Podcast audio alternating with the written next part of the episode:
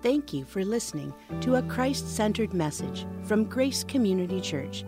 We are committed to proclaiming the authority of God's Word without apology and trust that you will receive encouragement as we study today's passage together. Let's go in our Bibles together. We're going to go to Psalm 132 this morning. Psalm 132 is where we are in the Psalms of Ascent. We're going to not complete this psalm today.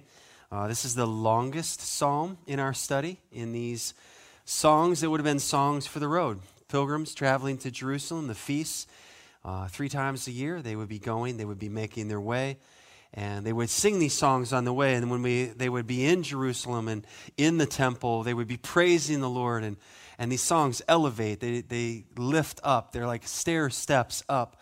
Then as they would leave they would be worshiping and reminded and their hearts would be filled with the praises of god and the wonder of his presence that was expressed and experienced there in jerusalem I want to ask a question this morning. How many of you have been present in a room when there was a reading of someone's last will and testament? All right, raise your hand. How many, uh, if you've been present in a room when someone's will was being read? All right, one, two, there's a handful of people.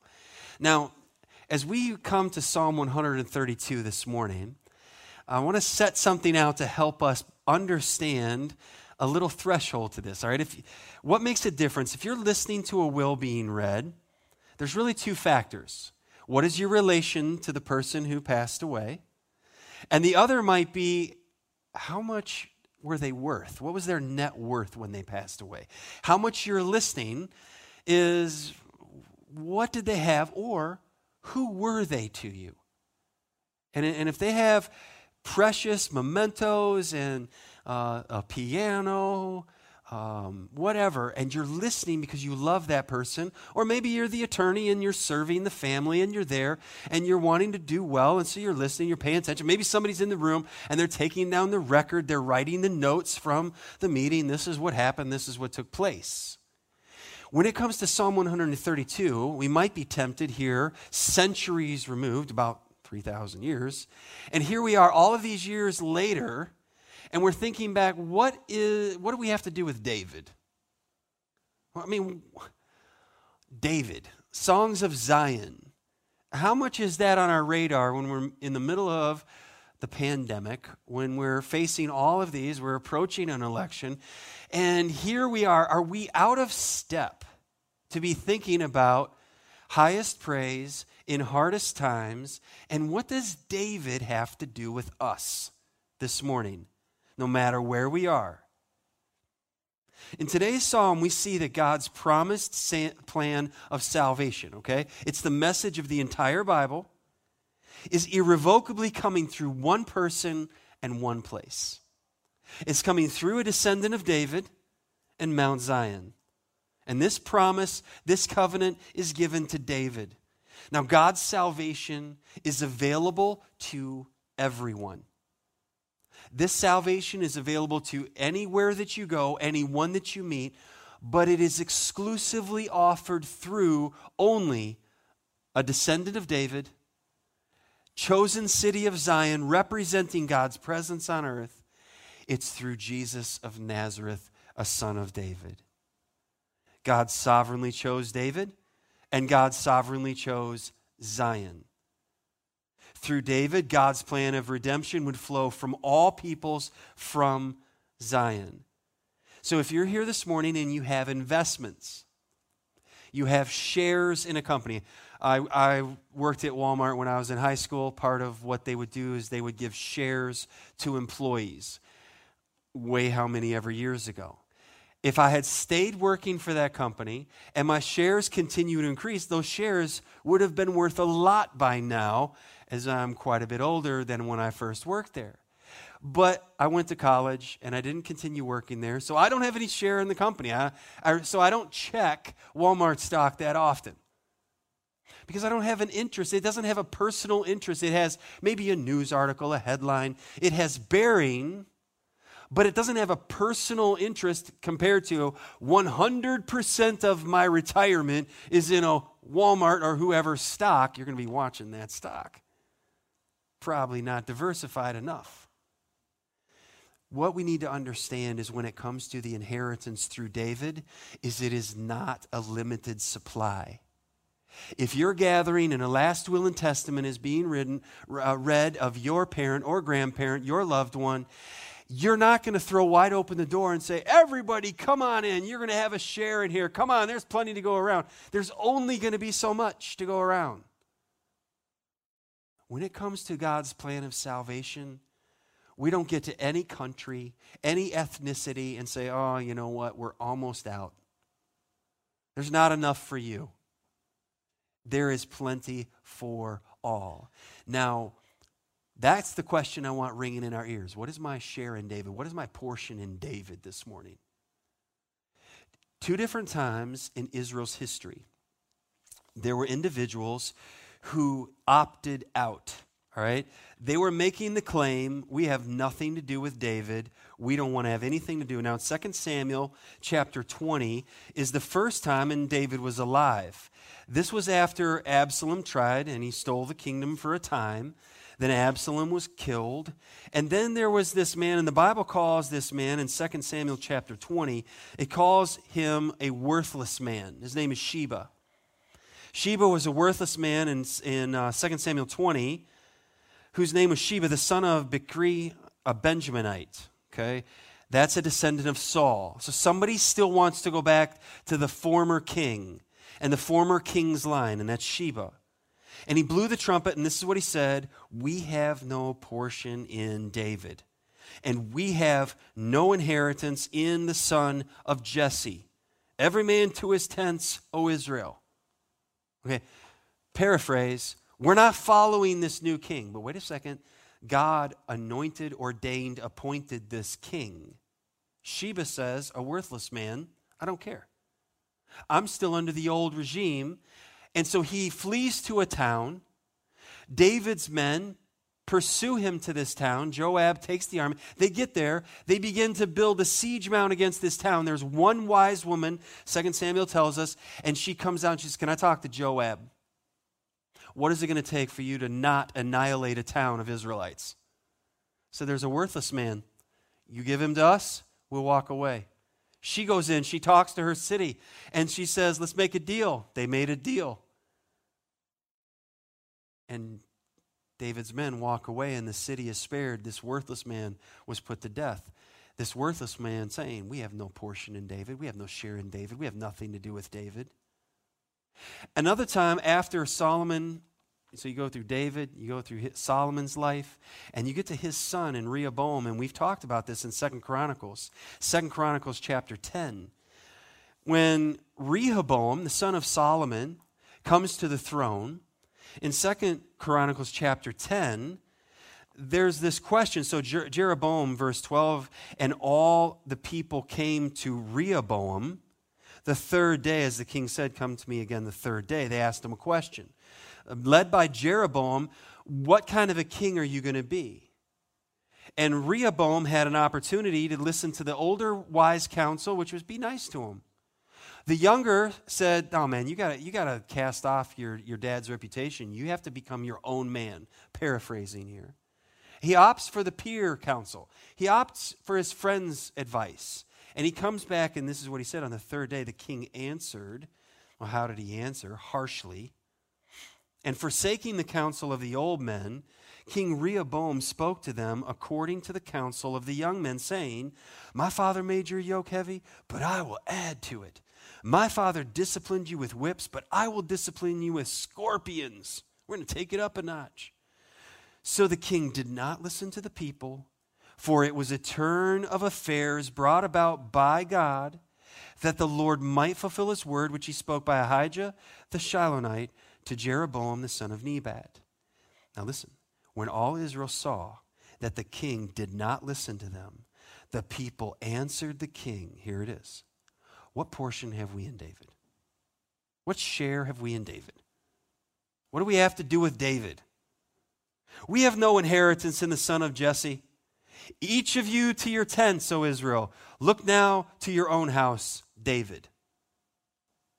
Two different times, one while David was alive, one, it's his grandson, Rehoboam, comes to reign. He treats people harshly. But God has given a promise that it's the Davidic king that will reign and reign forever.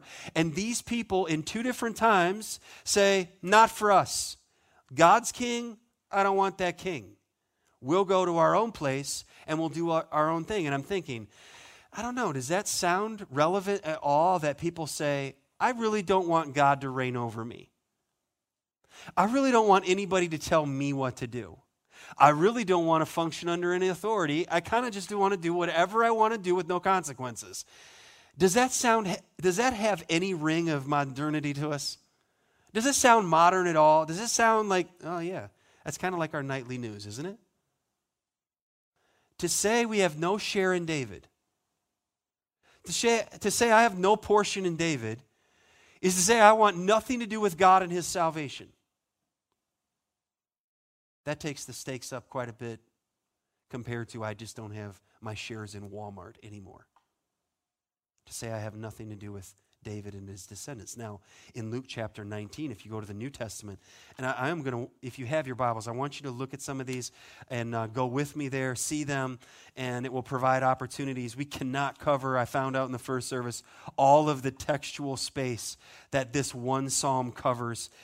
But it's important to have the foundation and those places in Scripture so that as you read in time to come, you're going to have a better understanding of what's going on in these kingdoms.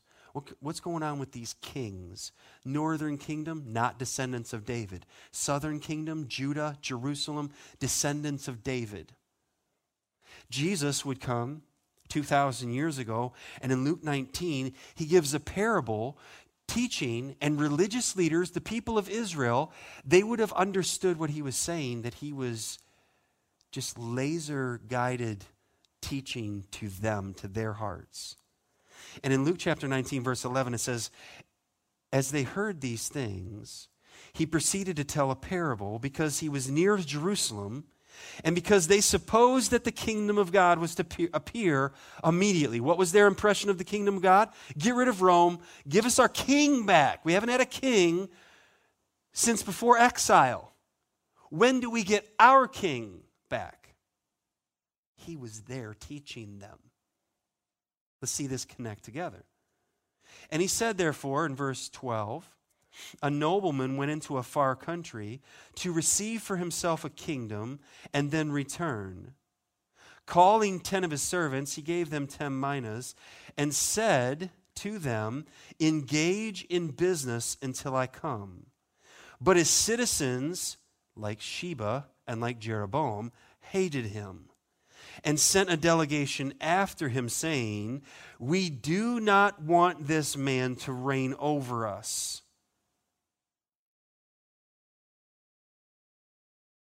Do you hear the similarities? It's the very same thing.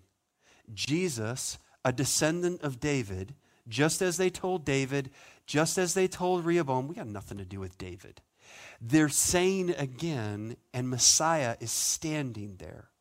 And to walk away from Jesus, oh, that no one hears this message and walks away saying, I have nothing, no need of, no interest in, no share in, no concern in my life being brought into the shares of the Son of David, of Jesus of Nazareth. Had the Lord not fulfilled his promise to David, then we don't hear anything about angels telling shepherds, you need to go check out, there's a manger and there's a baby in the manger, and this baby is God in flesh. Go worship this baby. And we don't hear anything of his life and his miracles and his teaching and the gospels and a cross and a crucifixion and a death and a burial and resurrection if God had not been faithful to keep his word to David. But God is faithful. And so there is a Savior, and there is salvation, and there is available reconciliation so that as we gather at the end of this service this morning, remembering Jesus' body, that was broken, his blood that was shed, it, so that we as sinners could be reconciled to a holy God. This is the gospel, and it's in the Old Testament. Psalm 132, this song of Zion.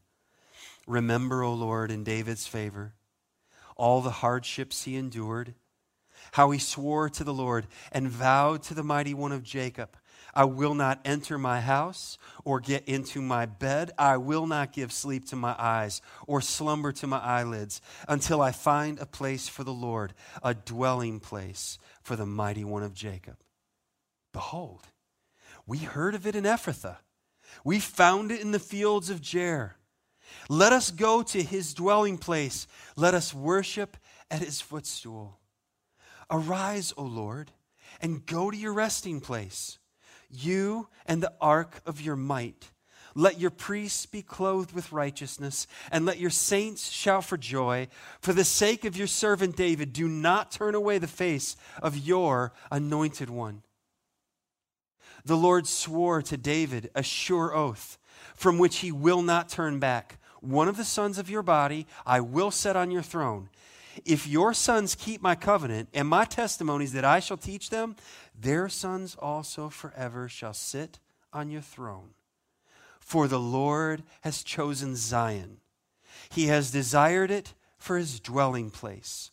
This is my resting place forever. Here I will dwell, for I have desired it.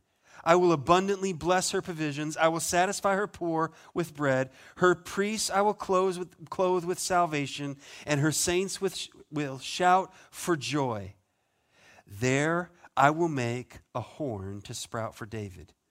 I have prepared a lamp for my anointed. His enemies I will clothe with shame, but on him his crown will shine. This is the word of the Lord. We really don't know when this psalm was written. We don't know what the situation is surrounding this psalm. Don't know who the author is of this psalm. Some scholars argue, well, it could be David, could be someone else.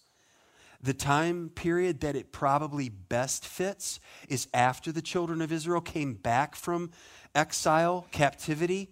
They come back. They knew what happened in their history. It talks about the time when the ark was lost for about a hundred years, just out in the country, in the woods. And then David finds it, brings it up, and then plans to build a temple. And then Solomon builds the temple. They bring the ark into the temple. The glory of the Lord fills the temple. And from there, Israel goes down that was the pinnacle of their worship when it was dedicated in Solomon's life and all of his wives and all of his turmoil. And Israel, along with, just go downward spiral, downward spiral. Northern kingdom off to Assyria, southern kingdom, northern kingdom off to Babylon. Then comes Persia. Then they come back the temple is rebuilt, but the glory of the Lord is never recorded to come and re inhabit that temple. And so they go through this long spell of we're here, but we're not here yet. These are not the glory days, and they're waiting on the kingdom. Then comes Rome, then comes all of the oppression, and they're waiting. Then Jesus comes, and they see the works that he fulfills and all of his miracles. But where's the kingdom, and where's our king, and the power, and the glory, and the might? When do we get our lives back? Now, isn't that the question that we're all kind of thinking right now? When can I go back to normal? When can I do what I want to do? And not have anybody looking at me if I'm wearing a mask, not wearing a mask, if I'm doing this, I'm hand sanitizing enough, washing my hands enough, all of those things. When can we go back to normal? In a smaller way, much larger way, when you're in captivity, Israelites are saying, When can we go back to this is our kingdom, God's kingdom, and we reign over all the earth? And Jesus is standing right there. But they didn't want to buy what he was offering for free because it requires humility, repentance, and faith. And they were trusting in their own religious resume and in their heritage. And he confronted them on that. Last week we saw this song of tranquility in Psalm 131 The Lord is my hope. Today we're looking at Psalm 132, a song of Zion. The Lord is my covenant keeper. The new covenant in my blood is communion. That's what the Lord in the Passover, this is the new covenant in my blood. He is the covenant keeper of his people. So, what is the universal significance then? Okay, universal means it applies to me, and it applies to you, and it applies to everybody of God's covenant with David in Mount Zion. There's a common belief that, you know what, if you grow up in India, then this is how the people of India believe. If you grow up in uh, the country over here, this is what they believe. These are their gods. And everybody is basically on a different road and they all end up in the same place. Not so according to the Creator and not so according to the Scriptures and all of the prophets and Jesus, the Word in flesh. He said there's only one way to the Father, and it is through Him, John 14, 6. It's only exclusive through David and Mount Zion. So this morning, the first thing we see about David is his legacy. His legacy that David exalted the Lord. This is what is being remembered in Psalm 132. The psalmist is remembering, O Lord. Remember, O Lord, calling the Lord into remembrance of David, his servant. Remember, O Lord, in David's favor. Now, here's how this psalm flows, okay? A prayer for David. And then we see that it's, a, it's an appeal for the Lord, it's, it's a call to action and then fulfill your promises. Here's your promises. Remember your promises. It's a prayer. Does God need to be reminded like we do? I forget stuff all the time. Two weeks ago, we went to camp, Sunday service, packed everything up. It was hot that day. I'm soaking in sweat, getting the camper attached, everything. We get up to Lake Ann. Long day, campers up, where everybody's in their place, and it's time for me to take my contacts out. I look at Ginger. I say, Where is my brown duffel bag? She's like, I don't know. Where, where is it? Did you pack it? I was like, Well, I was working on the camper. Well, where's your bag? Oh, it's in my bedroom on the floor. It's got my contact stuff, all my toiletries, underclothes. I'm like, Well, this is off to a good week here. She's like, well, you're, you're just starting to be forgetful. I'm like, thank you for reminding me of that, right? Does the Lord need to be reminded? No, he does not. Not like we do. But he loves to be reminded. I mean, if someone loves you, if you have a grandchild, do you have to be reminded that they love you? Or do you love to be reminded that they come and tell you, I love you? Or your children, or your spouse, or your loved ones, if they say to you, I love you. I know you told me that before. I haven't forgotten, okay? Don't respond that way. I still remember you told me. No, that, that's not. We love to be reminded of these good things, and so it's remember, O oh Lord. What do we remember? Remember his suffering. He endured hardships. He encountered trials as a shepherd boy. We talked about that last week. Long comes a lion, long comes a bear. Bam. Ginger showed me this week. We were on, uh, back in 2016, we went to Glacier National Park. We're on one of the trails in the mountains. And this last week or, or the week before, somebody was there taking a video with their family, and a grizzly bear is full sprint after a goat, not from here to the back of the church. And the people are like uh, paralyzed, like, ah, what do we do? And you can hear someone say, he's going for the goat. And someone else says, oh, thank God. You know? Go, run, get down the mountain, hurry, get out of here. That's a grizzly bear. David was like, I got it. Give me my lamb back. I did not offer, you know, if I was there on that trail, I'm not going for the goat. I'm like, hey, goat, God bless. I'm out of here with my family. I don't stand a chance against a grizzly bear. David encountered trials. His brothers, man, they messed with him. Eliab, we looked at that last week. Come on, what's a man? What's in your heart? I know the evil that's in your heart you little punk brother, Eliab would tell him. Where's your few sheep? He encountered difficulty from them.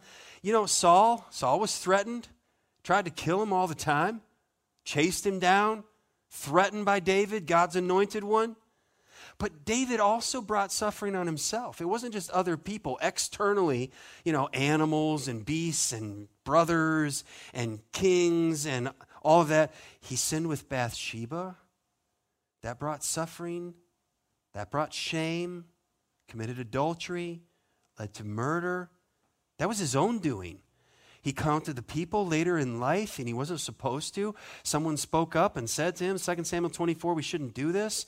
And he's like, I'm the king. I'm going to do this. I want to do this. I want to find out how, how great of an army I have. So I'm going to do it. Okay. Caused suffering. He did that. His family was plagued with rivalry. All the wives that he had, the dysfunction in his family, all those relationships, there were problems. Amnon fell in love with his sister. Absalom killed Amnon. Absalom stole the kingdom. Absalom was put to death, his hair caught in the bough of the tree.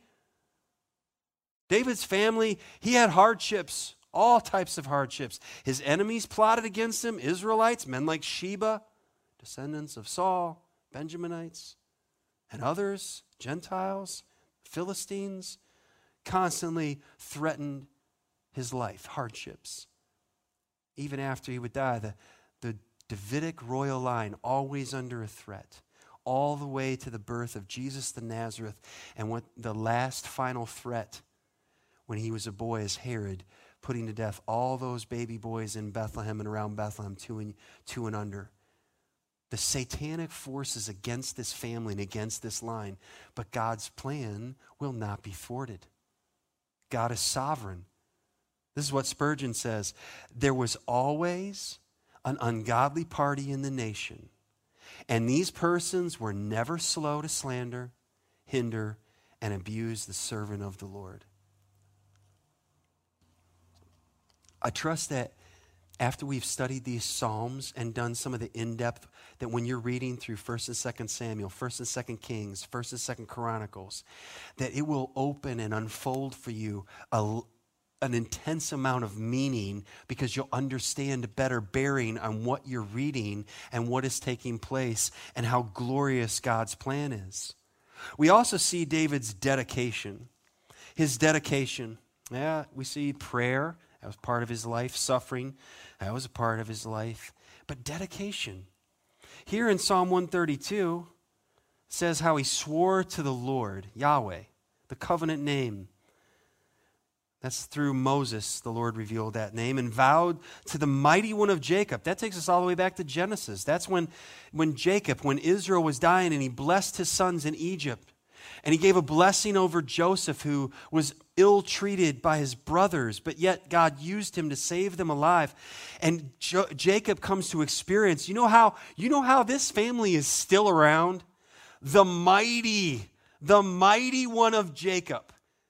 If he wanted his boys to know anything and their descendants, you need to know the mighty one of your father, the Lord.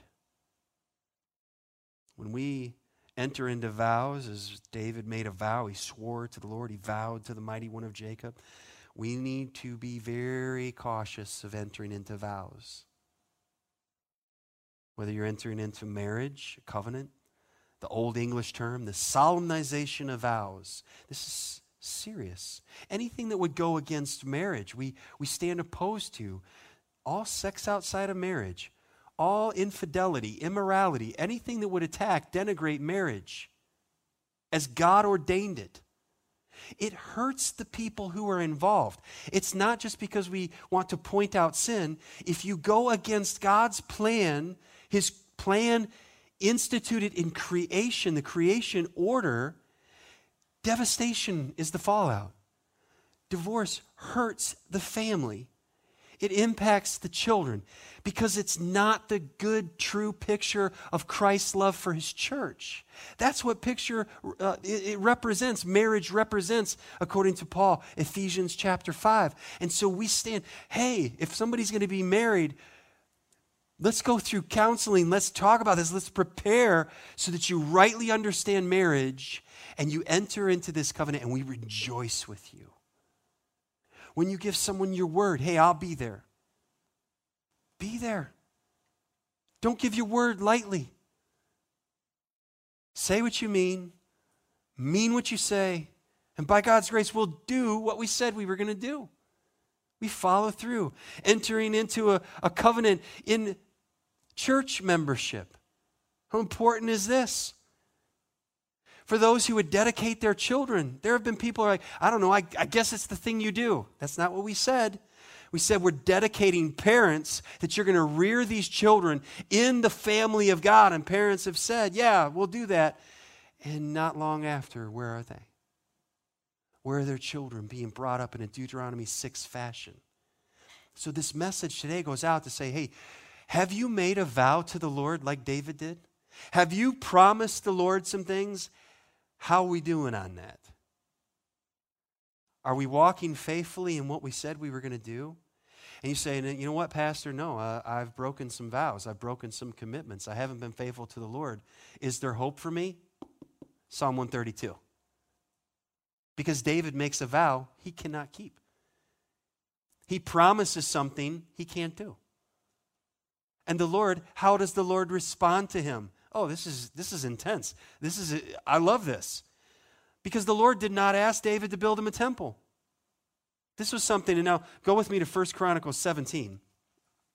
In 1 Chronicles 17, this is something that David, out of a love, out of a devotion to the Lord, dedication to the Lord, he's like, you know what? I have an amazing house. It's a beautiful palace. But what about the Lord? He, the, the ark is in a tent. We need to do something about this. And so in 1 Chronicles 17, this is the account of what took place. Now, when David lived in his house, David said to Nathan the prophet, that's the same prophet that came to him, confronted him over his sin with Bathsheba. Okay, so obviously he values Nathan. He appreciated that Nathan confronted him in his sin. Was for his own good. And this is what he says to Nathan. He says, Behold, I dwell in a house of cedar, but the ark of the covenant of the Lord is under a tent. And Nathan said to David in verse 2 Do all that is in your heart, for God is with you. Yeah, but hang on a second. They didn't pray about it. Nathan didn't ask God about it. So that night, the same night, the word of the Lord came to Nathan Go and tell my servant David, Thus says the Lord, It is not you who will build a house, build me a house to dwell in. For I have not lived in a house since the day I brought up Israel to this day, but I have gone from tent to tent and from dwelling to dwelling. In all places where I have moved with all Israel, did I speak a word with any of the judges of Israel, whom I commanded to shepherd my people, saying, Why have you not built me a house of cedar? Verse 7 Now therefore, thus, Nathan, this is what you're going to say to my servant David. Thus says the Lord of hosts I took you from the pasture, from following the sheep to be prince over my people Israel. And I have been with you wherever you have gone, and have cut off all your enemies from before you. And I will make for you a name like the name of the great ones of the earth. And I will appoint a place for my people Israel, and I will plant them, that they may dwell in their own place and be disturbed no more. And violent men shall waste them no more as formerly, from the time that I appointed judges, over my people Israel and I will subdue all your enemies. Moreover, I declare to you that the Lord will build you a house. When your days are fulfilled to walk with your fathers, I will raise up your offspring after you, one of your own sons, and I will establish his kingdom. He shall build me a house for me. That's important. And I will establish his throne forever. I will be to him a, father, and he shall to be, be to me a son. I will not take my steadfast, that's that Hebrew word, hesed, from him, as I took it from him who was before you, that's Saul. But I will confirm him in my house and in my kingdom forever, and his throne shall be established forever. In accordance with all these words, in accordance with all this vision, Nathan spoke to David. So understand what's going on. In this word, David is told what we saw last week no. God told him, No. You can't build my house. You've been too violent. Now, how would you respond? How do we respond when God tells us no? We're going to receive the response of David. When the Lord says, You can't, you can't do this, what does the Lord do? Well, we see this in verse 18. It continues. Then King David went in and sat before the Lord and said, who am I, O Lord? God. And what is my house that you have brought me thus far? And this was a small thing in your eyes, O God. You have also spoken of your servant's house for a great while to come, and have shown me future generations, O Lord God. And what more can David say to you for honoring your servant? For you know your servant. For your servant's sake, O Lord, and according to your own heart, you have done all this greatness in making known all these great things. There is none like you, O Lord, and there is no God besides you, according to all that we have heard with our ears. And who is like your people, Israel, the one nation on earth whom God went to redeem to be his people, making for yourself a name for great and awesome things, in driving out nations before your people, whom you redeemed from Egypt. And you made your people, Israel, to be your people forever. And you, O Lord, became their God. And now, O Lord, let the word that you have spoken concerning your servant and concerning his house be established forever. And do as you have spoken. And your name will be established and magnified forever, saying, The Lord of hosts, the God of Israel, is Israel's God. And the house of your servant David will be established before you. For you, my God, have revealed to your servant that you will build a house for him. Therefore, your servant has found courage to pray before you. And now, O Lord, you are God, and you have promised this good thing to your servant. Now, you have been pleased to bless the house of your servant, that it may continue before you forever. For it is you, O Lord, who have blessed, and it is blessed forever. That's his response to being told no. His legacy is blessing. Okay, Lord. And what he goes to, to work in doing in First Chronicles uh, 21, he purchased the threshing floor from Ornan, the Jebusite. He didn't conquer it, he purchased it. What's on that threshing floor today? Temple Mount, Dome of the Rock. It belongs to the descendants of David. It belongs to Israel, but there's a time still waiting the coming kingdom. That it arrived with Jesus already and not yet. It is still coming. We still are awaiting the coming of the king. First Chronicles 28. If you turn there just a few chapters later, David charges all of Israel. And then he charges his son before Israel. And I'm just going to move down because here's what he's reminding them. It's a painful reminder. I vowed, I promised, I swore to the Lord I would do it, and I didn't do it. And he doesn't just ignore it, he doesn't put it like we do, the bad things in our lives. We just shove it under the rug, put it behind us. Hopefully, nobody saw it. Hopefully, it never comes back up again. He brings it up. I wanted to do this, and the Lord told me no, and my son will do this, and I've given everything. He even gave his king's treasure chest in the giving of this. And just um, in 1 Chronicles 28, verse 9, here's what he says to Solomon And you, Solomon, my son, Know the God of your father and serve him with a whole heart and with a willing mind, for the Lord searches all hearts and understands every plan and thought. If you seek him, he will be found by you, but if you forsake him, he will cast you off forever. Be careful now, for the Lord has chosen you to build a house for the sanctuary. Now listen to a father to his son. Be strong and do it. Verse 20, same chapter, 1 Chronicles 28. Then David said to Solomon his son, Be strong and courageous and do it. Do not be afraid and do not be dismayed, for the Lord God, even my God, is with you. He will not leave you or forsake you until all the work for the service of the house of the Lord is finished. And David would die. And in First Chronicles, it comes to the end. We open up in Second Chronicles chapter 6, Solomon's reign. And in Second Chronicles chapter 6, the construction project is completed. And Solomon is dedicating the temple. And he makes the comment, Second Chronicles 6, in verse 18. Okay? The word is confirmed that God said, but will God? First or Second Chronicles 6, 18. Will God indeed dwell with man on the earth? Okay, he's dedicating this massive temple, this beautiful temple, a wonder of the world. Behold, heaven and the highest heaven cannot contain you. How much less this house that I have built?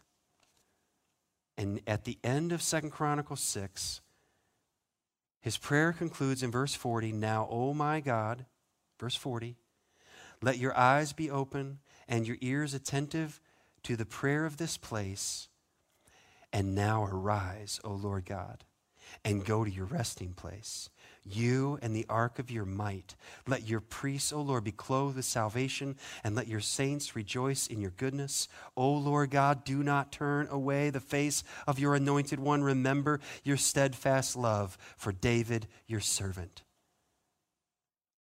That's right there out of Psalm 132. And how these connect together. Now back to Psalm, uh, Psalm 132. We see the blessing. We see the blessing of David. And in this Psalm 132, the only mention of the Ark of the Covenant in the entire book of Psalms is right here. It's in this psalm. The ark was a symbol of God's presence among his people, his faithfulness. They carried it. Inside of the ark were reminders of God's past acts of provision and faithfulness and of goodness. And so in Psalm 132, he swore to the Lord and vowed to the mighty one of Jacob in verse 3 I will not enter my house. I will not get in my, I will not give. These are all like super, I'm going to do this, okay? I'm promise I'm going to do this. And he couldn't do it. But verse 6 says, Behold, we heard of it in Ephrathah. Talking about the ark. We found it in the fields of Jaar. Let us go to his dwelling place. Let us worship at his footstool. What is going on here? Ephrathah. Does that sound familiar? 1 Samuel 17 12. God was beginning to do something again in Israel and his people through the ministry of Samuel the prophet. He was sent out to Jesse's house. Now, David was the son of an Ephrathite of Bethlehem in Judea named Jesse.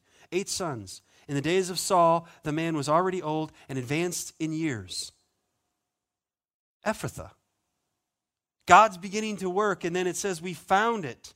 Okay, so this verses six and seven are like four steps to a stair moving up. Behold, we heard of it. Oh, we heard about it. Hey, did you hear? We found the ark.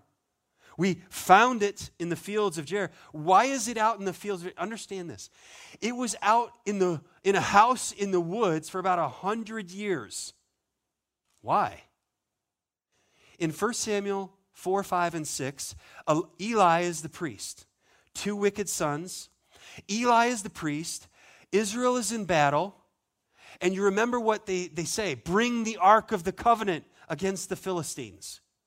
So when the Ark of the Covenant comes into the battle, all of the Israelites, oh, cheer, we're going to win now. Because, like a rabbit's foot or a ritual completed, God is now, they wrongly believe, now God's with us because we have the ark. You can't defeat our God. And the, and the Philistines hear this, this loud roar go up, and they're beginning to get scared. And a Philistine general stands up and gives a charge before them. Like, you're going to want to be servants to them? Not today, not on my watch, not ever. Quit you like men. We're going to battle. And they did, and they won and they captured the Ark of the Covenant. And they took it with them home like booty, like we won. Here's our, our loot. And they put it in their temple, the temple of Dagon. Remember what happened the next morning? They came into the temple and all the gods were fallen over and they put them all back up, the, the idols. And then they came in the next morning and the idols were down and their heads were broken off and their hands were broken off, prostrate, prostrate before the temple, the Ark of the Covenant. And then what happened? People began to get diseases and lumps and all kinds of sickness and tumors. And the, the Philistines said, We have to get rid of this, this Ark of the Covenant. We got to get it out of here. And so what they did is they took young calves, put the ark on, an, on a cart, And they said, If this of, is of the Lord, they've pulled these calves away from their mothers that are nursing. And then they say, If they go away from us and not back to their moms, their mothers, then we'll know this is of God. And they let the cart go, and the thing went right over the hillside back to Israel. And there are the Israelites, and they look out over the hillside, and here comes the cart with the Ark of the Covenant on it. And they're, and it goes into a house. And it just gets stored out there for about a hundred years out in the woods. Why? Because they, it lost its attraction to them. They didn't win the battle. It didn't help them. In their belief, God let us down. He failed us. They didn't factor in God needs to do something in us. We're at fault here. We need revival. Instead, they're like, God failed us, so the ark can just stay parked out there in the, in the woods. Out in what it says here, we found it. We found it in the fields of Jaar. Was in the house of Abinadab. Second, 1 Samuel 7 1 tells us. There he is. But the ark stays there. It's about a hundred years there. And his house was blessed. And David says, We need to find the ark. And we need to bring it back. In 1 Chronicles 13, they're bringing it back and there's rejoicing. Bring it to its dwelling place. Now, in 2 Samuel 6, when they're bringing the ark back into the tent that David prepared for it, David was filled with joy. Finally, they're doing it the right way. The priests are carrying it. They're not using a cart, they're not using oxen. They got into trouble trying to do it that way. No, you have to worship God his way. And David was dancing before the ark of the Lord. And Saul's daughter, his wife, Michal looked out the window, saw him, and he didn't he wasn't wearing all of his royal garments and he wasn't acting like a king with proper pomp and circumstance. He was dancing before the ark filled with joy. I mean, have you ever seen anybody win a championship? People that are worth like millions and they act like little kids, right? They jump, they scream, they stand on tables, they do stuff that normally is like that really wouldn't be appropriate, but they won. So who's going to tell them don't do it? Mike, Michal, Saul's daughter. And she despised him in her heart. And he said, I'll tell you something, in a paraphrase, he said, I'll be even more undignified than this. I'm so filled, elated with joy of the Lord. His ark is back and we're returning in worship to the Lord. I will be even more undignified than this. I don't care what anybody thinks of me when I come to worshiping the Lord. And oh, that we as the people of God will come to that point that we don't care what anybody thinks of us, but we only care what does God say of us? What is his perspective of us? That is the perspective that matters. And this ark moves into the tent, and David rejoices. And John 1:14 tells us that the word became flesh and tabernacled among us, and that's Jesus, the second person of the Trinity. And he dwelt with us, and we beheld his glory the glorious of the only begotten of the Father, full of grace and truth. So we come and we worship. Do you see how that moves up? We heard of it in Ephrathah. We found it in the fields of Jaar. Let us go to his dwelling place. Let us worship at his footstool. And Spurgeon says this he says, The best ordered earthly house can be no more than the footstool of so great a king.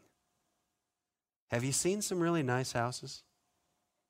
Some really expensive palaces, castles? Spurgeon's making the point. The best house we can build, buy, sell, live in, visit, it can only be a footstool to so great a king. Oh, that we will worship this king. Psalm 99, verse 5 Exalt the Lord our God, worship at his footstool. Holy is he. Will you read that with me out loud? Exalt the Lord our God, worship at his footstool. Holy is he. Why should we worship this God? Because he's holy. And he has made a way through the descendant of David Jesus of Nazareth. who lived the life that you and I can never live perfect, sinless, completely fulfilled the law of God. I can't do that. Laid down his life so that we could be forgiven and took it back again that third day, that Easter morning, and defeated death, hell, and the grave so that anyone who turns from their sin and trusts in Jesus alone is given life that never ends.